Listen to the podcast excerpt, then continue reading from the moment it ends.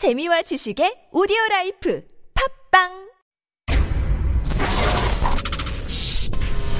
너는 계획이 다 있구나. 어머니, 저를 믿으셔야 합니다. 나 이대 나온 여자야. 이런 상황을 어이가 없다 그래요. 지금까지 이런 맛은 없었다. 이것은 갈비인가 통닭인가. 제시카, 외동딸, 일리노, 시카고.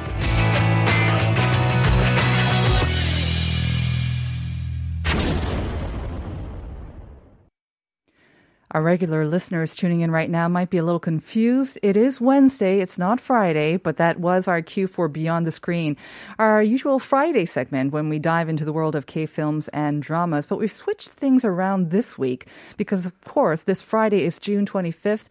We've got a special interview regarding the Korean War. And today, for Beyond the Screen, we're also going to be looking at a movie called The Front Line, Gojijan, from 2011.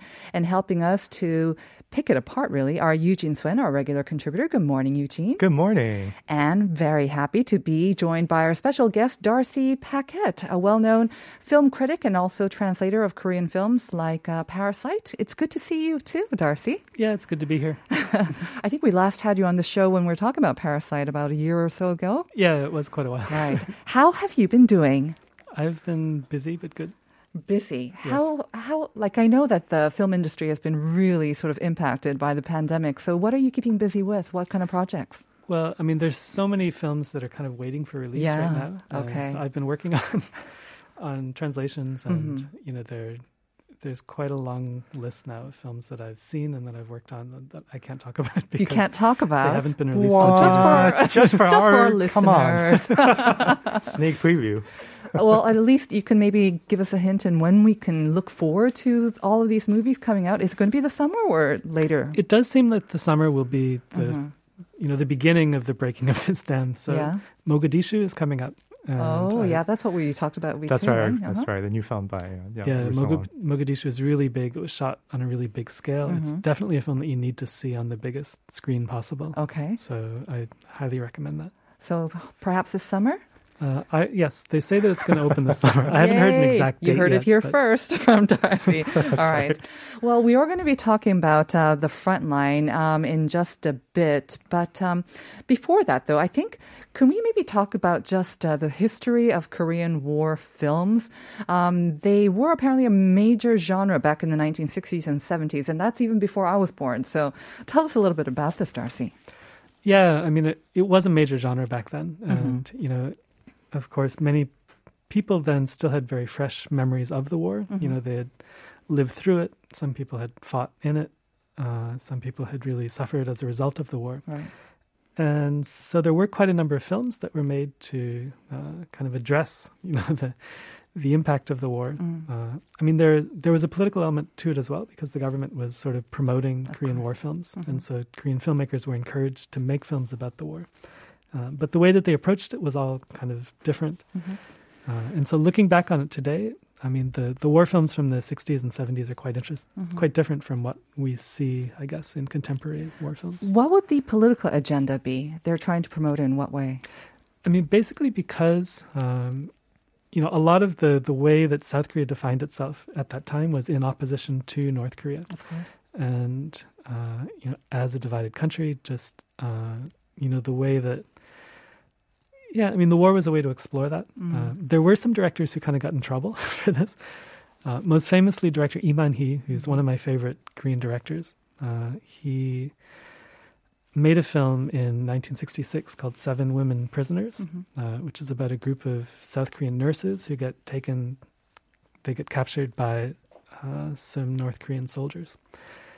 And you know, in the course of the film, the you know, eventually the the, the North Korean soldiers defi- decide to defect to the south, I and so you would think there would be no problem with this in terms of uh, its ideology, but the way that the North Korean soldiers was presented was in a very humanistic kind of way. Interesting.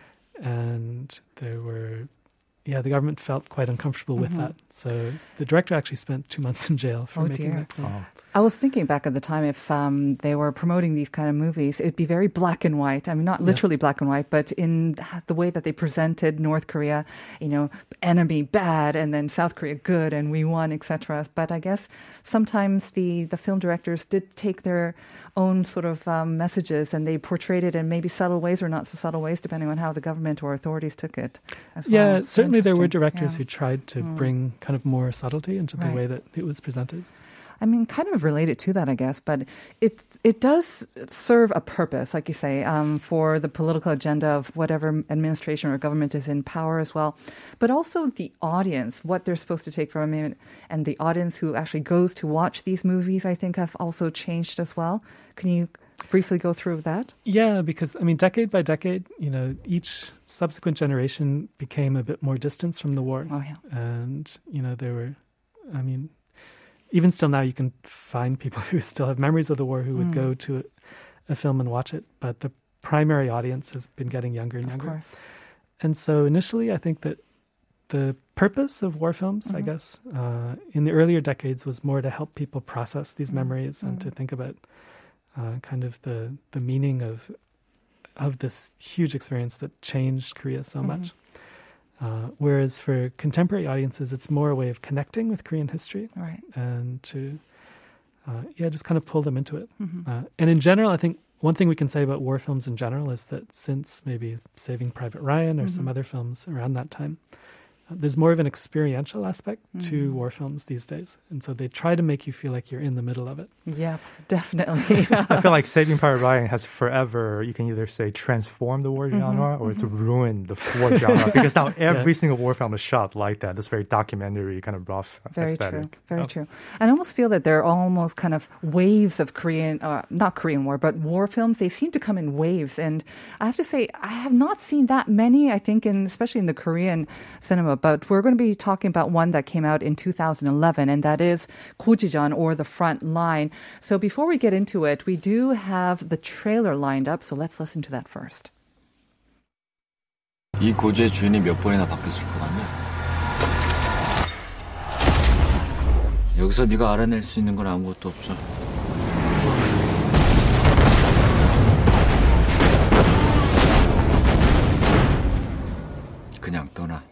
여기서 죽기 전에. 이제 이 전쟁의 마지막 전투다. 누가 가장 강한가? 누가 가장 독한가? 살아서 집에 가자.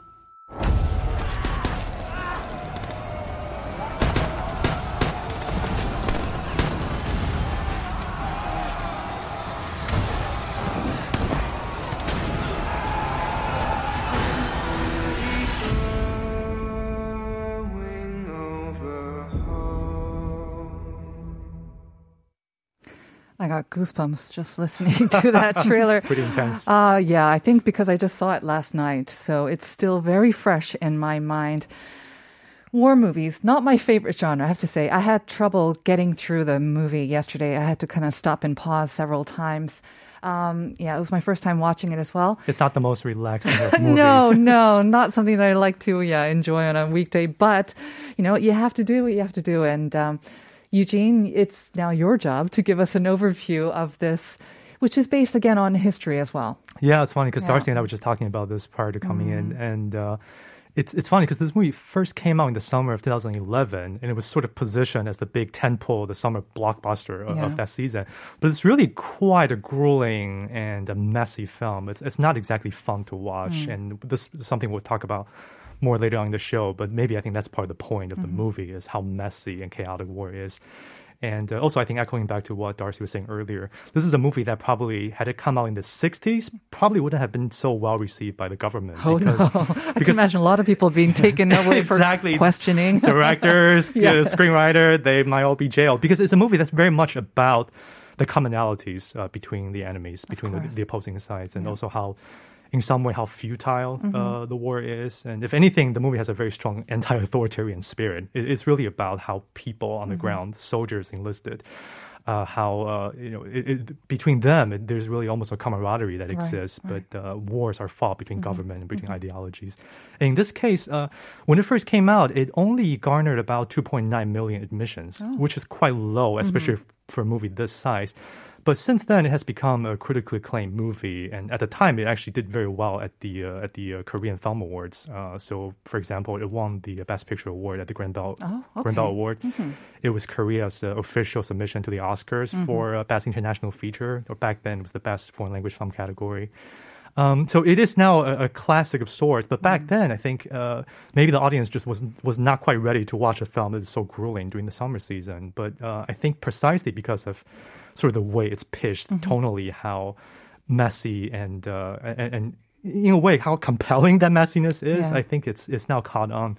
Uh, so I'll just quickly talk about the director. This is uh, the third feature by Jang Hoon who, uh, you know, back in the days, he started out his career working as an assistant director to the art house filmmaker uh, Kim Ki-duk, the late Kim Ki-duk. And uh, once he started directing movies on his own, he uh, basically went, went a more mainstream route. So before this, he had done Rough Cut, he had done uh, Secret Reunion, and since then, he's also done uh, a, Taxi Driver, which is a box office smash, of course. And the movie was written by uh, Park Sang-yeon, who also wrote the novel DMZ, and that's the book that uh, Park Chan-wook's uh, Joint Security Area (JSA) was based on. So you can see the commonalities Yes. already, because that is also Right. a movie that's about enemies, north and south, but they actually but they're not right. but they're not. they're a way, friends. yeah. Uh, the last thing I'll say about sort of the background uh, of this movie is that it really has quite an impressive cast. Uh, and uh, at the time, I think this was also maybe what the producers are hoping would be a draw in terms of box office. It's got people like uh, Shin Ha Kyun, again, who was in JSA. It's got uh, Ko Soo. It's got Lee Jae Hoon. It's got uh, Kim Ok Bin from uh, Thirst and Villainess, uh, Young, uh, Cho Jin Woong. And for me, it was kind of fun to watch because uh, Lee Woon and uh, Cho Jing Hoo at the time, they were both relative newcomers. And here you see them playing very key roles uh, in the movie. Uh, and many of these actors uh, were, they received attentions and awards uh, when the movie first came out. Yeah, one of our listeners was saying uh, that she liked or he liked. I imagine it's a she liking Taegukgi because of uh, Chang Dong-gun and um, Won Won Bin. But this movie had uh, yeah, you had Go Soo, you had Lee Jae-hoon. I think A lot of good looking guys in this a movie, lot of have to say. good-looking guys. I have to say, lots of. Uh, I don't want to say eye candy, but I think I just said it. But there's lots of great actors, and I have to say that was really surprising. Um, it's funny, like you say, it is visually very disturbing. You know, we're almost become kind of numbed to gory zombies and killing each other in all these different very creative ways but when it comes to a war movie and we know it's fake still but it affects you in different ways um, darcy did you see this back in 2011 or okay you did Yeah, I did And you see saw it in again, the I theater guess, when it this came year? out, Uh-huh. and so I didn't really know what to expect going in. Yeah. and um, and it was really an exhausting watch. I mean, partly, it was exhausting huh yeah, I mean, partly by design because Yeah. uh, one of the point is that one of the points of the film is that these soldiers are constantly just kind of at the whim of their commanders, and Mm-hmm. there's a t- several points where they kind of think they've gotten to the end of this Right, fighting. Uh, right. It turns out that they haven't, and that Mm. there's just another wave and another wave. Mm-hmm. Uh, and and the film is well over two hours long, and so it's. Um, yeah, I remember thinking at the time that if it had been a bit more focused, it might have done better with viewers. I think. focused on one, one or two storylines instead of Yeah, know, I mean, in terms of um, the way that it kind of plotted out the emotional Mm. highs Mm-hmm. of the film, because again, um, as viewers, we kind of expect to be carried along a certain emotional path, right and with this one, it, it kind of dragged us through it rather than kicking and following the screaming usual. yeah. A bit of endurance test, actually. It is Yeah. right, and I guess it's not just the visual, but like you say, it's something about the story. The um, they're they're fighting on the same sort of area. They're just right. exchanging hands over and over again. So for listeners who don't maybe know what we're talking about, maybe we need to talk a little bit about the story plot itself. Yeah, I, I mean, it's it's the, the plot ultimately really is quite simple because Yeah. essentially it is about a company of Korean soldiers, and these people they're ordered to occupy this particular hill. So that, that's really the story. It's, it's the this particular northern hill. part. Uh-huh. the and it's kind of a futile fight. Mm. That's the whole point because, as you were saying, the, this particular hill in the film, it's you know changed hands. I think in the movie they mentioned that it's, it's changed hands like thirty times at least, yeah. over the course of 18 months. So basically, you know, the North occupy for a while, the South occupy for a while. It just goes back and forth like that. And there's really no particular point to it except strategically, both sides consider it to be a key point uh, on the Eastern Front. And also, you know, in the future, once the border is strong, Of they feel like this would be a particularly important area just to keep the border line uh, favorable to mm-hmm. their own side. So it's it's about this company of men who basically are you know put to the slaughter, and the device is a little bit like JSA, where at the outset you know the, the MacGuffin, the whole kind of premise of the film is that Shin Ha Kyun is a, is a officer who mm-hmm. is sent to the company to investigate potential North Korean communist moles in the company, mm-hmm. but once he uh, he goes to the uh, the actual site and meets these men, he realized that you know these are just kind of very sort of colorful, messy, interesting men who are trying to process their experience of the war in Mm-hmm. And their stay in different alive, way right. and stay alive. So the movie is basically about his time spent with this man. He meets his old buddy, uh, played by Ko Soo, who's Yeah. Mm-hmm. uh, basically been traumatized by the war, is now a much more cynical and hardened man than he was, and uh, together they try to take over the hill. Mm-hmm. And then, but in the process, they also end up forming this kind of unlikely bond with their Mm-hmm. enemies. And this is maybe semi-spoiler territory, but you find out that they actually have far more in common than they do uh, in terms of differences. Exactly. Um, like we said, it's based on a true story, so um, I think people would kind of, it's difficult to maybe spoil it in that way, but um, there are lots of things that are added, like you say, the, the personal backgrounds, the personal trauma as well. Um, when you compare it to like a Hollywood film, and we talked about, um, um, what was it, Finding Private Ryan? Saving Private Saving Ryan, Private Ryan, sorry. Um, do you notice a huge difference between the Korean sort of war films and American war films? Is there a big difference, or are they kind of the same? I mean, there's some things that they have in common, and others that are that are different. Uh, I mean, the Korean War itself is something that Of Hollywood course. has very rarely kind of Yeah. tackled. They tend to prefer World War II Of course. stories. It's I more think- glorious, more uh, Larger, Yeah, uh-huh. larger. yeah, and yeah, it's it's much more, people kind know of it. morally. Mm. s- I don't know. Easy to process. as Yes, well. yes, yes. It's a very bad side. Right.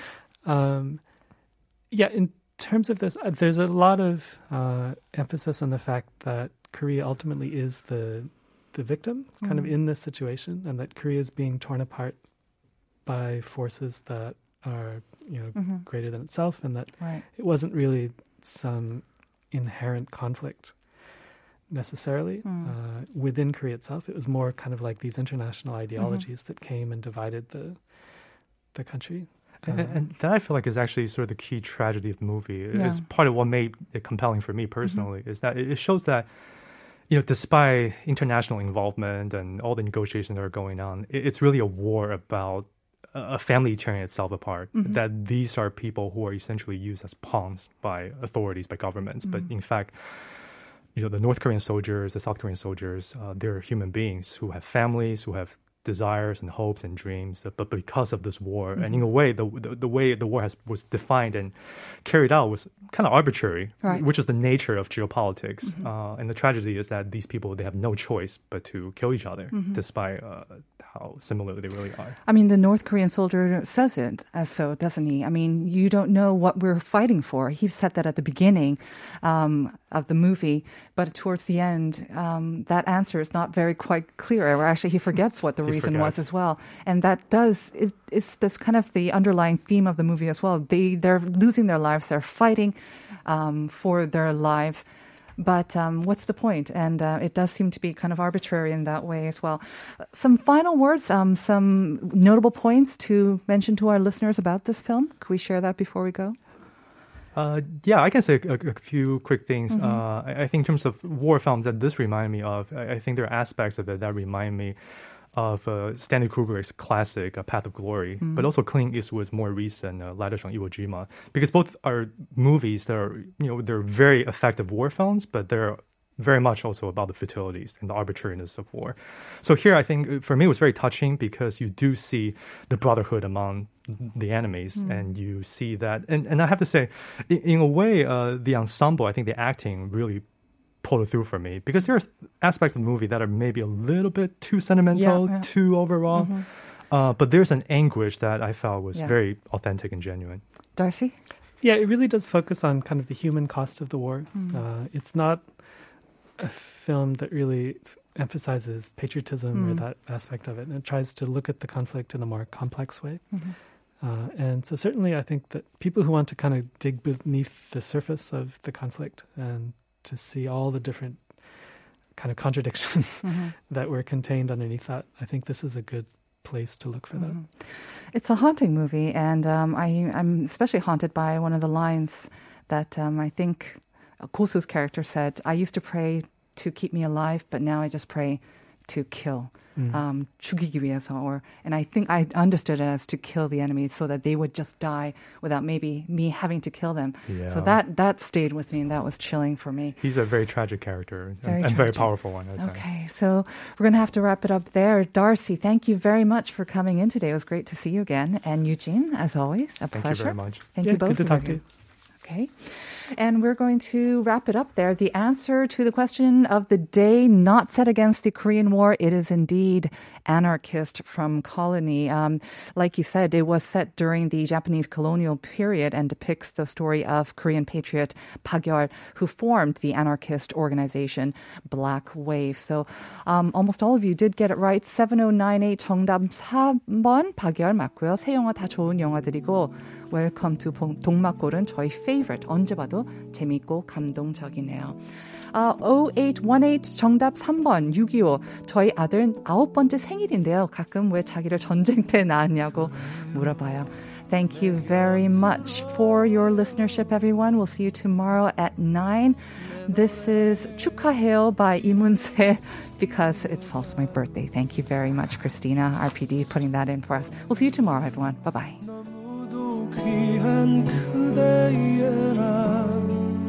소중한 내 마음을